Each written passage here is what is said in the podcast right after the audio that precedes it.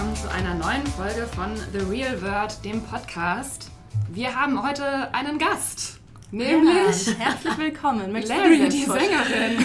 Hallo, ich bin Larry, die Sängerin. Larry hat gerade ein neues Album rausgebracht, das heißt Hart Fragil. Mhm. Und jetzt können wir was sagen, wie richtige Radiomoderatoren, nämlich wir hören mal kurz rein.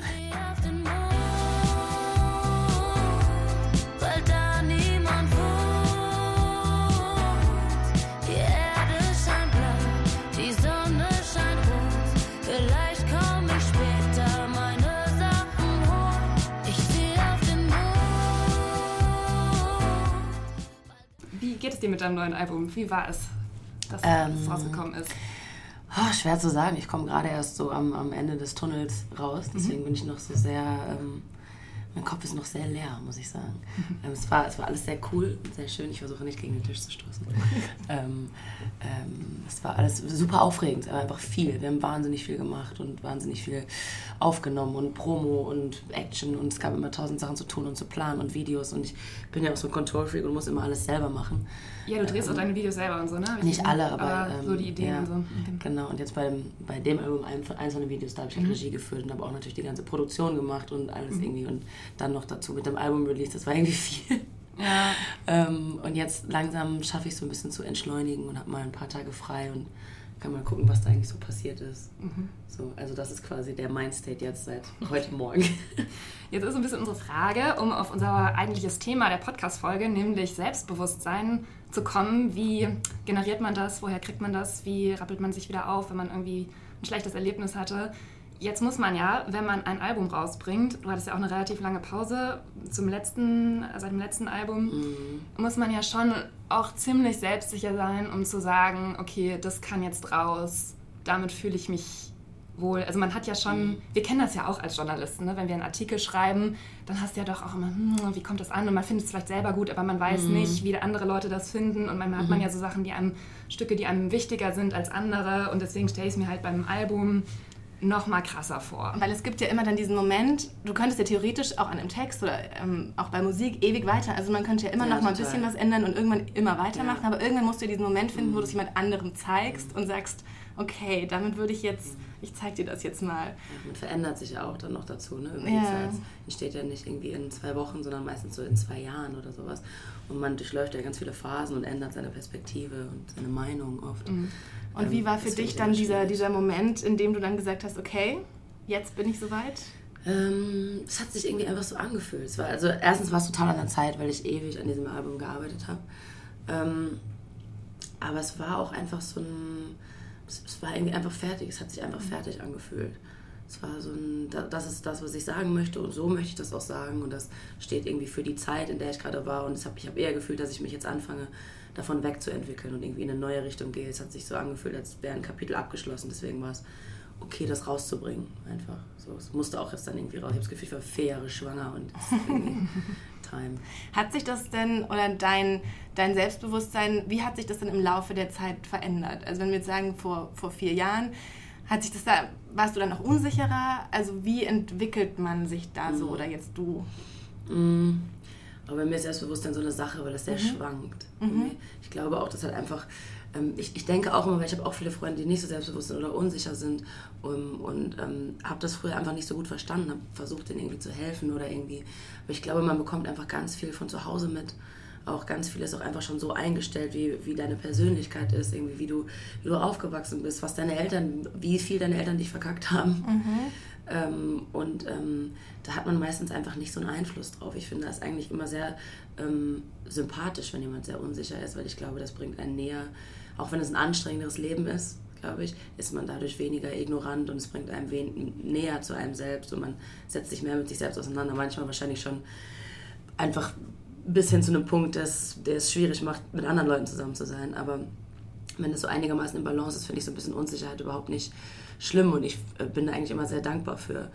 Ja, tatsächlich, was du sagst, da haben wir auch vergangene Woche drüber gesprochen. Es gibt ja jetzt diese, es kam die letzte Woche eine Studie raus, in der auch wirklich gesagt wurde, ähm, Verwundbarkeit und Unsicherheit. Man mhm. will das selber immer gar nicht zeigen, aber mhm. es gibt eben eine Studie, die belegt, dass ähm, das wahnsinnig sympathisch ankommt. Total. Und dass sozusagen man völlig unterschätzt, wie viel wert es auch ist und dass man auch durchaus mal sagen darf, hör mal, ich bin jetzt gerade unsicher damit und ja. ähm, man möchte das immer gar nicht zeigen, aber mhm. andererseits tut man sich auch einen Gefallen, weil es bei den anderen Leuten wahnsinnig gut ankommt. Ja, total, weil dann kann man auch eine Beziehung aufbauen, ne? Wenn man, ja. wenn man das Gefühl hat, jemand ist so extrem selbstbewusst und das sind ja die meisten Leute auch gar nicht. Bei mir ist es immer, ich wirke immer total souverän, aber mhm. das ist einfach die Art, wie ich rede und wie ich laufe. Meistens habe ich keine Ahnung, wovon ich rede.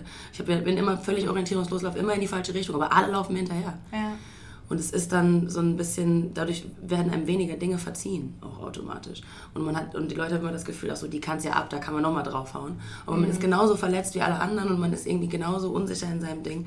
Nur man kann es vielleicht ähm, ähm, schlechter zeigen oder hat vielleicht nicht so die Handwerkszeuge oder muss das lernen. Also ich musste das total lernen, so über die letzten Jahre Schwäche zeigen zu können, damit cool zu sein, zu gucken, was das überhaupt ist, mal eine Freundin anzurufen, wenn es mir schlecht geht. So, das waren einfach so Sachen, nach denen ich auch nie so richtig das Bedürfnis hatte. Eigentlich ist es ja auch fast, jetzt wo du es so sagst, denke ich mir, ist es ja eigentlich fast ein Zeichen von Selbstbewusstsein, zu, was zu zeigen, was man nicht kann oder wo man Total. Sich unsicher fühlt. Nur wenn ich so denke, ich als Teenager habe ich oft, wenn Leute zu mir nach Hause kamen und ich hatte so uncoole C Ds oder sowas, ich weiß nicht, ich habe dann so meine Sascha-Alben, habe ich alle versteckt mm. im Kleiderschrank und dann auch nie mehr wiedergekommen, mm. weil ich dann vergessen habe, wo ich sie hin habe. Mm-hmm. Und dann irgendwann so im Laufe der Jahre, bin ich auch ein paar Mal umgezogen und so, war dann so, dachte ich mir, ist doch ganz lustig, wenn ich Sascha Alpen habe. So. Ja. Das kann ich doch dann zeigen. Ja. Und das fand man auch irgendwie alle, also jetzt ja. nur so als grobes Beispiel. Ne?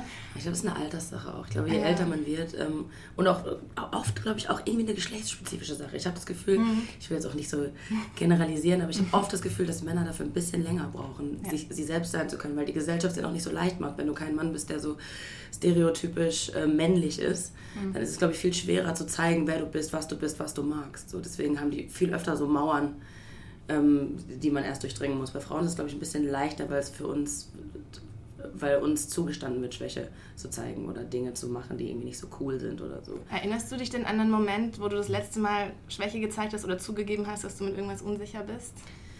Äh, gestern oder so oder ja. vorgestern, ja. Was war das? Ähm, ich hatte irgendwie so einen bescheuerten, so einen komischen Konflikt mit meinem Freund, auf den ich nicht näher eingehen mhm. will.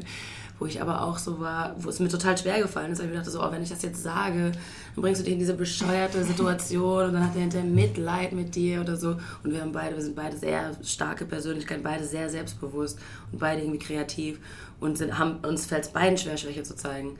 Und dann begibt man sich noch ungerner irgendwie in so einer Situation. Aber gleichzeitig war ich dann im Nachhinein so, ey, Gott sei Dank, weil jetzt ist alles super geil. Ja, schön. Ähm, deswegen, also eigentlich ist es, wird man immer nur dafür belohnt, Schwäche zu zeigen, bin ich also, kann, also habe ich zumindest gelernt, dass ich dadurch eigentlich immer nur gewachsen bin und Menschen näher gekommen bin, mir selber näher gekommen bin. Hast du einen Schwächemoment gehabt kürzlich, Julia? Ja, andauernd. Also, ähm, ich weiß, ich finde, man muss sich schon immer wieder so aufrappeln einfach. Also es sind so kleine mhm. Dinge, ähm, die einen irgendwie so aus dem Tritt bringen. Also gestern Abend zum Beispiel, ich hatte meinen Laptop mit zu Hause und hat einen Artikel eben geschrieben gehabt und dann habe ich den ganzen Abend gewartet. Es muss dann im Auge, wo wir eben waren, mhm. immer einer noch abnehmen sozusagen und ja, die verstehe. Position des Artikels auf der Website bestimmen. Ne? Wir mhm. haben nämlich Larry gerade nur zur Erklärung unseren den Welt-Newsroom gezeigt. Ja, genau. Und sehr beeindruckend. Da nennt man eben den Bereich, wo die ganzen Chefs und Piloten, wie wir das hier nennen, den nennt man Auge. Aber ähm, ich kann dann halt so, also ich kontrolliere das dann halt die ganze Zeit im System, was, was macht der andere Kollege, ne? Wo positioniert der diesen Artikel, wie findet der den und das stresst mich so, weil das war dann natürlich nicht die Position, die ich selbst diesem ja. sehr wichtigen Artikel gegeben hätte und es hat mich so genervt einfach gestern Abend, dass ich so erstens richtig schlechte Laune hatte und zweitens aber auch wieder so an mir gezweifelt habe, obwohl ich ja. super zufrieden damit war und mhm. ähm, das sind so Momente, da denke ich halt immer, ach Mann, das ist doch jetzt auf der einen Seite nicht so wichtig, auf der anderen Seite ist es mir halt, ähm, also ich, man muss sich dann halt immer wieder so mm. sein Selbstbewusstsein so zusammenkratzen mm. ne? und das dann abhaken Total, und weitermachen. Ja. Und das finde ich halt so schwierig. Ja, das gehört natürlich zum Leben dazu, ja. bla bla, aber ja, ja, ja, ähm, ja. es ist halt schon mühsam, finde ich. Mir hilft das total, mich, mich vorher so ein bisschen von mir selbst zu distanzieren und so meine Arbeit und das, was, was passiert, so ein bisschen von mir von mir wegzuschieben, gar nicht so irgendwie die Beziehung zu verlieren, aber einfach so ein bisschen das von mir zu separieren als Person. Ja, ja. Also ich würde sagen, du als Künstlerin ist, und du als, genau, als Privatperson. Ich sage, das Album bin ich und es ist natürlich so ja. und es ist irgendwie total sehr ähm, wahrhaftig und sehr authentisch, mhm. aber gleichzeitig ist es so, versuche ich nicht, jetzt, wenn jetzt jemand doof findet, dann ist das, hat das was mit der Person zu tun und nicht unbedingt was mit mir, weil das ist genau das Album, was ich machen konnte auf dem Stand meines Wissens und meines Könnens und meiner Stimme und meiner Emotionen, was auch immer da drin steckt, wie ich gerade war zu dem Zeitpunkt und das ist auch voll okay, jetzt bin ich wieder jemand anders und irgendwie vier Jahre vorher war ich jemand anders. Ja. Ähm, und alles, was jetzt dazu kommt, ob jemand es gut oder schlecht findet, das ist total subjektiv. Deswegen ist es immer so ein bisschen, okay, das ist das, ich bin damit cool, mir gefällt das, ich weiß, warum das so ist, ich weiß, was die Schwächen sind, ich weiß, was die Stärken sind. Ja. Und dann versuche ich mich ein bisschen davon zu distanzieren und bin so, okay, hier und jetzt, ich versuche einfach schon einen Schritt weiter zu gehen und das ist dann schon in der Vergangenheit. So. Das ist, glaube ich, das ganz Wichtige, was man lernen muss, was auch, glaube ich, wir lernen oder immer noch weiter lernen müssen, dieses ja. nicht persönlich nehmen, sondern mhm. wirklich die Sache. Ich weiß noch, wir hatten an der Springer Akademie auch mal einen Kurs, wo es dann so hieß, wenn man mit dem Chef über einen Text redet, dass man sozusagen sich immer vorstellen soll, der würde da liegen als, als Sache und dass der nicht sozusagen, wenn er da was kritisiert, nicht einen als Person mhm. kritisiert und eigentlich klingt das ja auch total logisch, aber es ist trotzdem immer so schwer. schwer. Ja, total. ja, und das finde ich aber auch das Komische, dass man das eigentlich weiß und auch lernt und ja. jetzt sind wir ja auch nicht mehr ganz jung und ja. können das irgendwie schon, aber ja. trotzdem hat man halt immer wieder diese Momente, in denen man das irgendwie alles vergisst. Ich weiß nicht, ob das bei dir auch mal so ist, dass du dann plötzlich eine Kritik mhm. liest oder so und dann denkst, voll. was ist das für ein Arsch? Was, was voll, voll. Ich, ich, Musikkritiker sind ja generell Ärsche. Ja. Ähm, aber ähm, ja, total. Das Lustige ist halt auch, dass man negative Kritik, dass die viel lauter ist als positive. Ja. Man kann irgendwie bei den ganzen Albumrezensionen, ich glaube, es gab einen Satz oder so oder eine Person, von aus fast allen, die darüber geschrieben haben, ja. die so meinte, die auch eigentlich erst nur Gutes geschrieben hat und dann ja. am Ende so einen Satz geschrieben hat, dass, ich weiß gar nicht mehr, was es war, die hat mir auf jeden Fall nicht geglaubt, die hat mir die ganze Nummer auf jeden Fall nicht abgenommen, inhaltlich. Und ähm, wo ich so war, was mich so voll getroffen hat in dem ersten Moment, weil ich so war, oh Mann, es ist voll schade, weil das ist so ein ehrliches Album. Mhm. Ähm, Und die Art und Weise, wie ich schreibe oder was es ist, ist einfach, ich habe einfach einen Hang zur Dramatik und zur Poesie, das drücke ich mich halt einfach aus. Ähm, aber sie, sie war halt dann eher so, ja gut, es ist dann, das, das kaufe ich jetzt nicht ganz ab, aber macht ja auch total Spaß, dann so ein bisschen belogen zu werden auf der Ebene. Und ich war halt so, oh, wenn du wüsstest. Aber mhm. gleichzeitig war ich halt so, ja, vielleicht, sie kann das halt dann nicht fühlen in dem Moment oder verstehen, weil es hat wahrscheinlich viel mit ihr zu tun und wenig mit mir.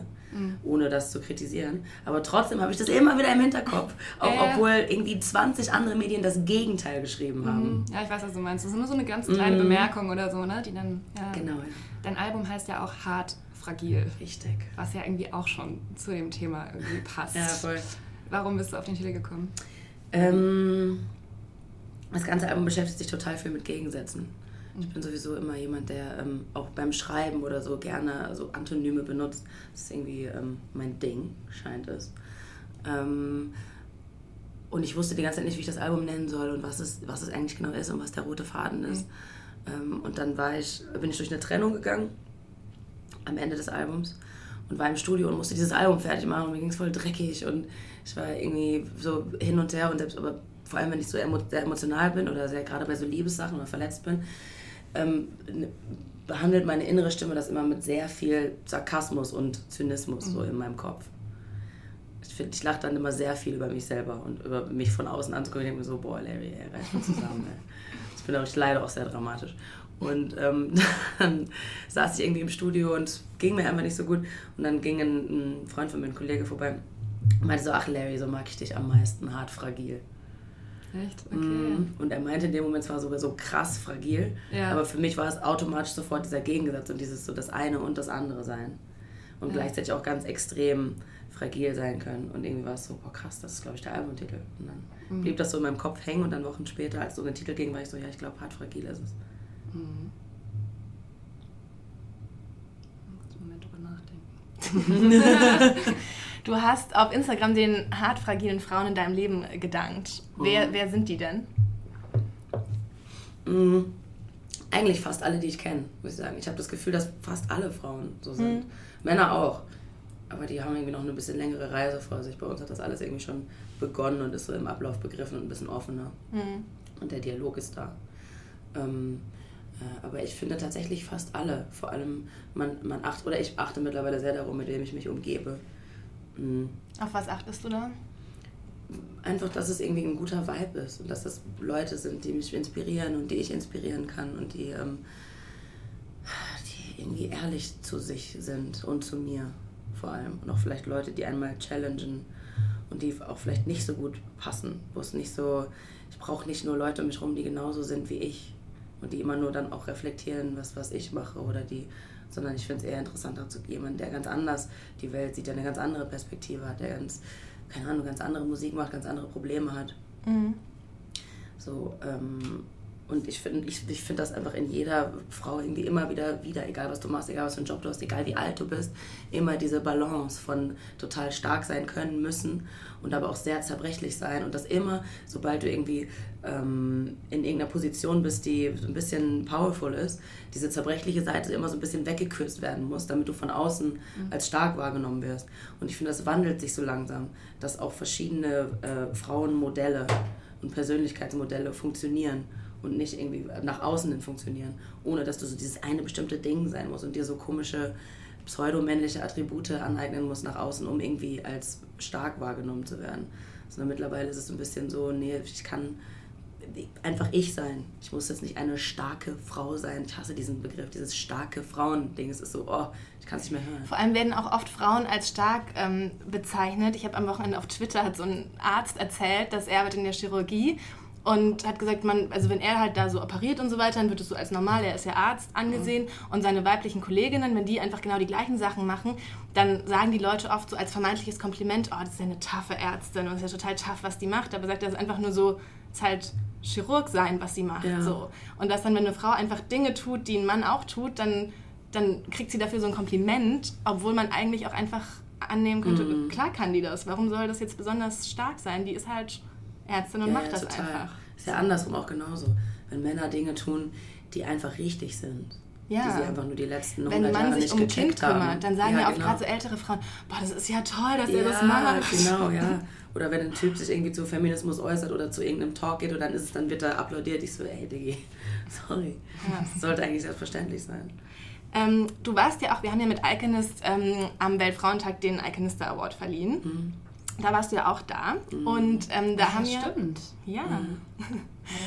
und da haben ja in der da hatten wir so eine kleine Talkrunde und da haben verschiedene Frauen eben ja auch so von Erlebnissen berichtet, in denen sie sozusagen damit konfrontiert wurden, dass sie dass sie eine Frau sind, ähm, sei es jetzt Karin Heumann oder Bea Knecht oder Dorothee Bär und so, die haben alle so kleine Anekdoten erzählt, mhm. dass man zu Dorothee Bär gesagt hat, ja, wenn sie aber Politikerin werden will, soll sie keine hohen Schuhe anziehen oder Ähm, Jasmin Tabatabai hat erzählt, ne, dass du als weibliche Schau- wie, also wie viel mhm. seltener Filme gefördert werden, die mhm. von, von Frauen gemacht Total. werden. Oder von Frauengeschichten handeln. Genau, mhm. das alles. Hast du solche, also wenn du dort gesessen wärst, hättest du auch so eine Geschichte erzählen können? Hast du sowas auch erlebt? Mhm. Ja, bestimmt. Also ich mache mir das irgendwie jetzt in den letzten, ähm, in den letzten Jahren erst überhaupt bewusst. Ich hatte nie das Gefühl, ich wurde irgendwie bewusst zurückgehalten dadurch, dass ich irgendwie eine Frau bin, aber das hat sicherlich auch einfach viel mit mir zu tun, mit meiner Persönlichkeit.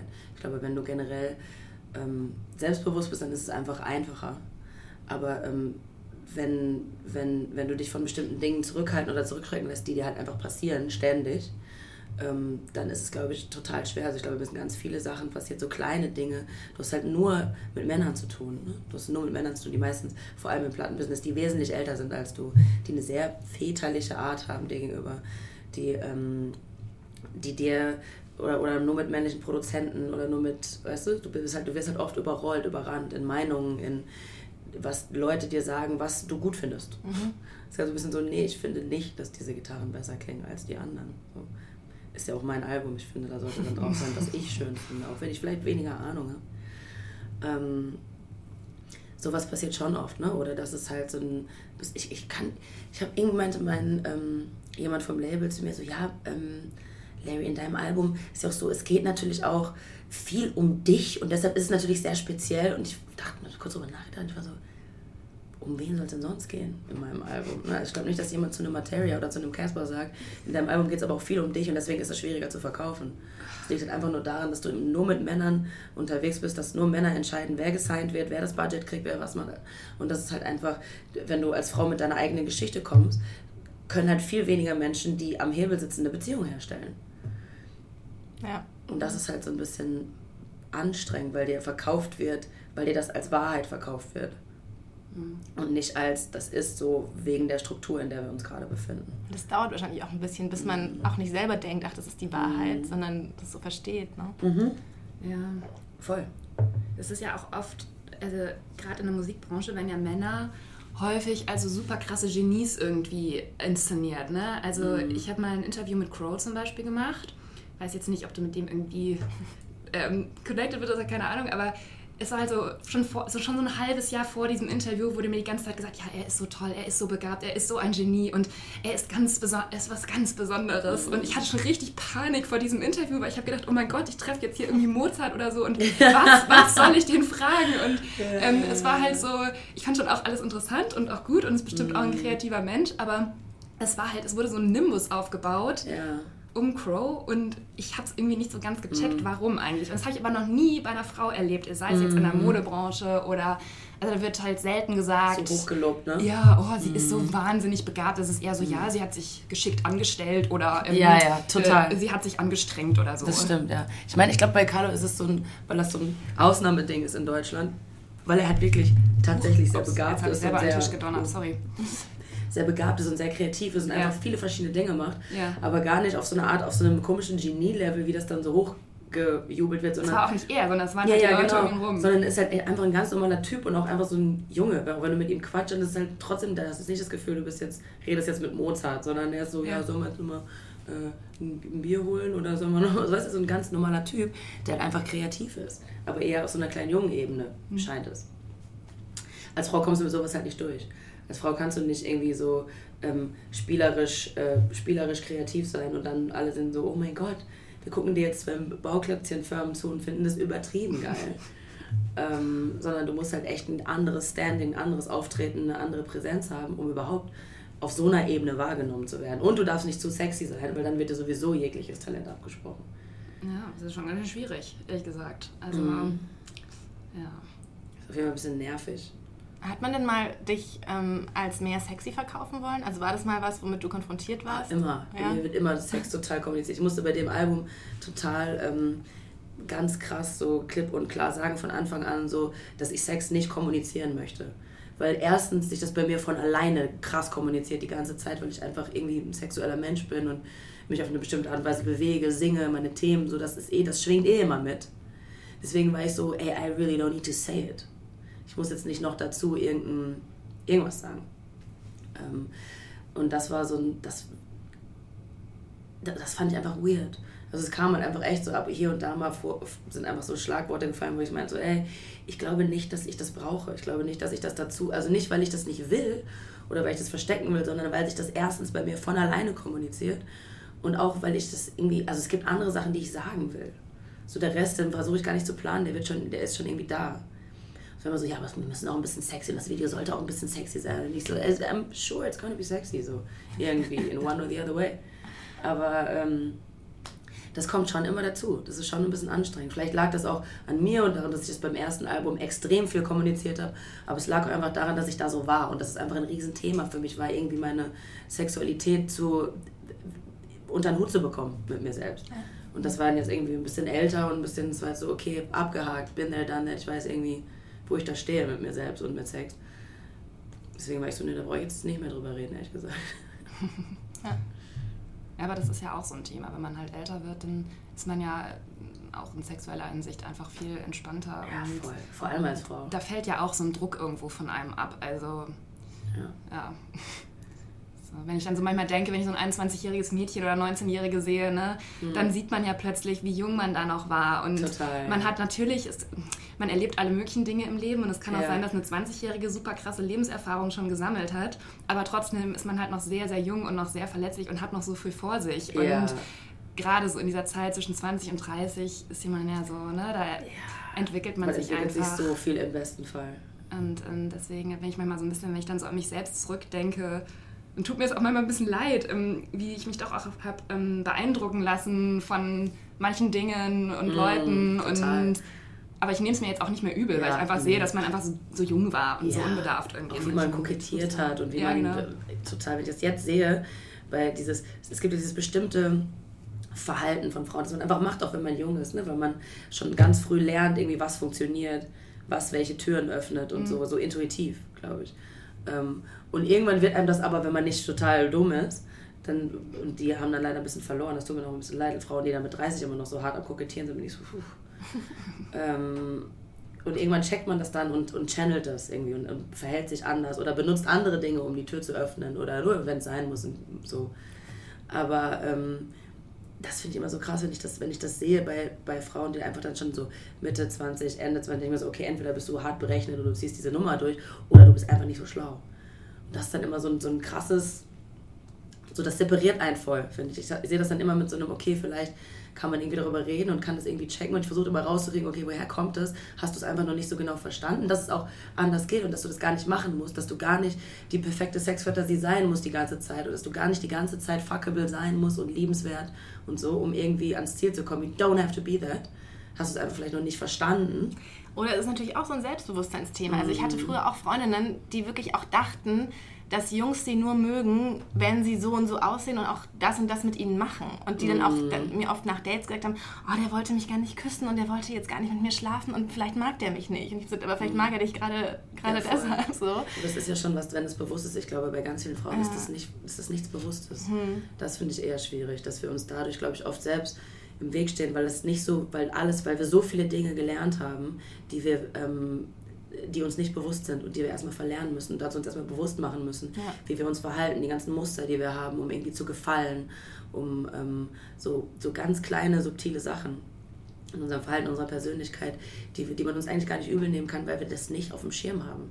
So ganz, also an mir selber, ich merke so, wie viele unterbewusste Dinge ich irgendwie ablegen musste und sicherlich immer noch muss. So, das ist schon krass, das ist schon ein Riesending, was man erstmal verlernen muss, bevor man anfangen kann, sein Leben zu leben, seinen Charakter irgendwie zu, äh, mhm. vernünftig zu entwickeln. Das ist einfach ein riesen Zeitvorsprung, den Männer uns da voraus haben. Aber das denke ich auch so oft, wenn ich jetzt irgendwie auf Twitter oder auch in so speziellen Online-Medien, so Artikel über Feminismus und sowas lese, dass ich dann manchmal denke, hm, ja, es stimmt schon alles, aber das Schwierige ist ja, das bei sich selbst irgendwie umzusetzen und mm, halt total. Zum Beispiel dem Freund zu sagen, das finde ich nicht okay, was du gemacht hast oder mm. so, oder dem Chef oder wem auch immer, ne? Und mm. ähm, sich selbst nicht in so eine Position zu bringen, die, die einem vielleicht gar nicht gefällt oder mm. mit der man nicht zufrieden ist. Und das ist immer so zwischen Schreiben und Twittern und der Realität, finde ich immer, ist so ein, so eine Diskrepanz manchmal. Ja, voll. Aber auch generell. Weil du willst ja dann doch irgendwie ja, gemocht werden oder so, ne? Und ja, wenn man so menschlich. Bestimmte Dinge anspricht, ja. dann ist es halt oft, man bringt sich oft in eine blöde Situation. Ich hatte letztens so eine, ich war mit mehreren Musikern, mit mehreren Leuten, die ich aber alle nicht kannte, mhm. stand ich in einem Kreis, alles nur Männer und ich. Ja.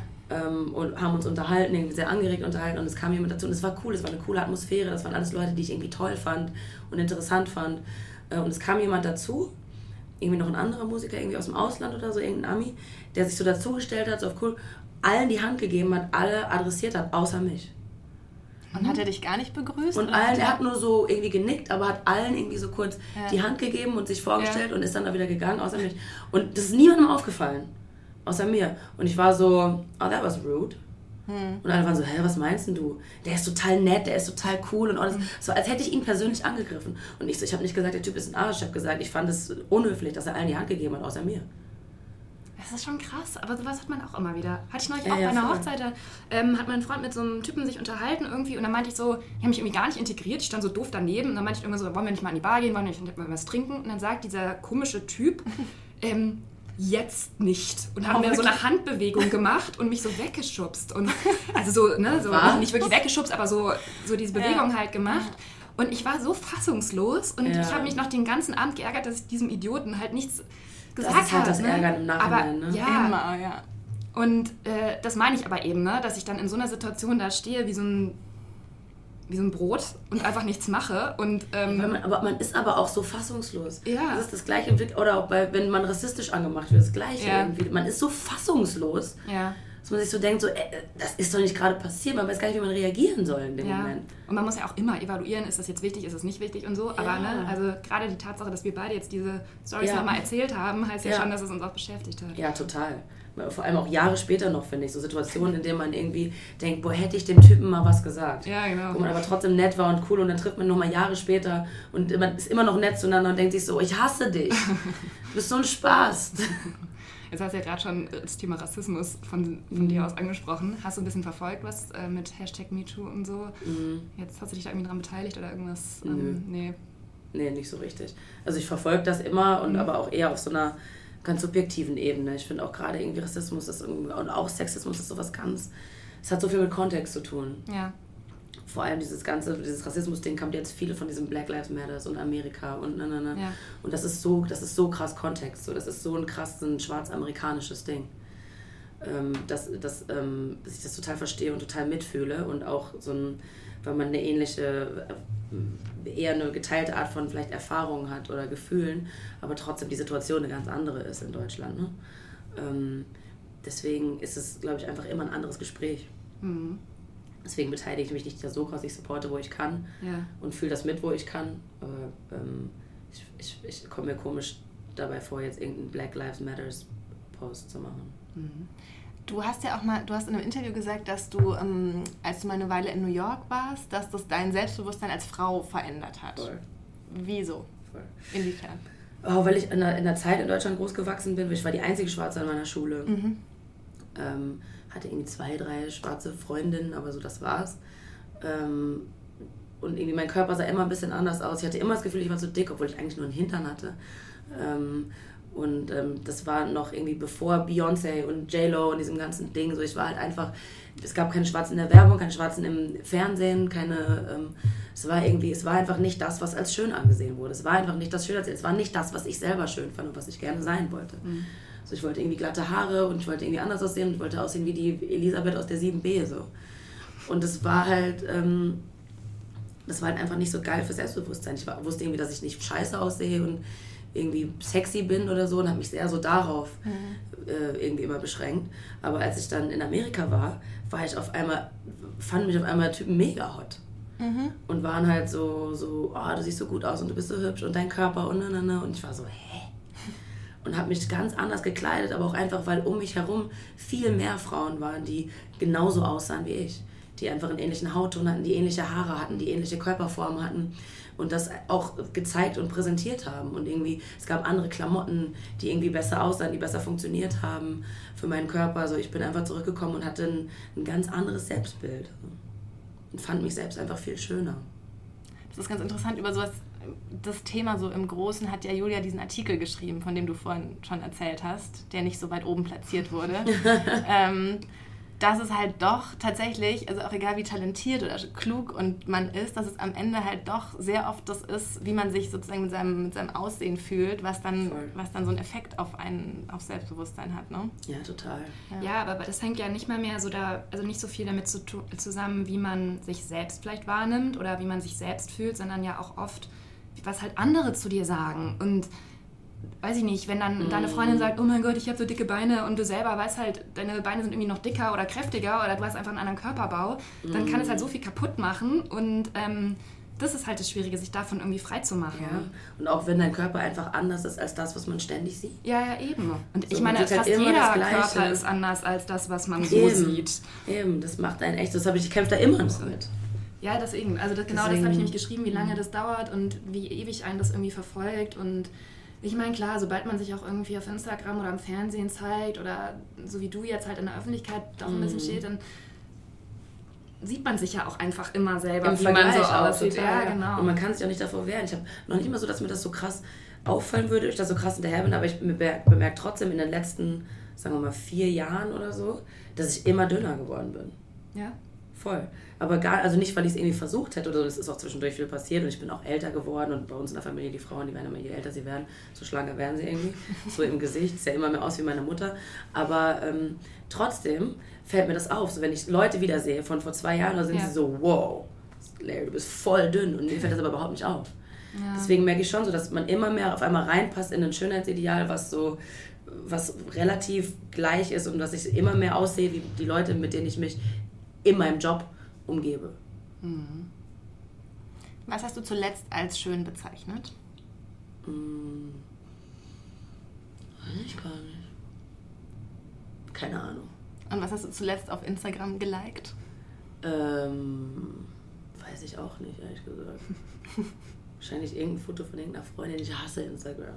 Ja? Das nervt mich, ey. Es ist anstrengend. Voll.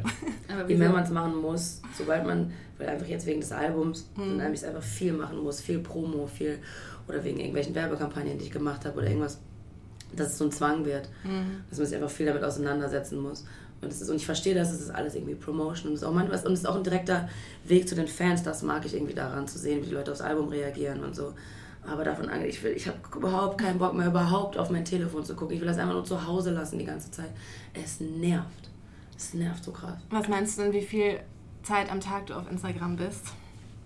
Ähm, eigentlich nicht so viel. Ja. Ich gehe auf Instagram, wenn ich was poste. Ähm, und versuche wirklich bewusst dieses, man nimmt sein Telefon in die Hand und scrollt so rum. Ich versuche das einfach nicht mehr zu machen. Es macht mich auch nur unglücklich. Es interessiert mich auch alles nicht, was ich da sehe, ehrlich gesagt.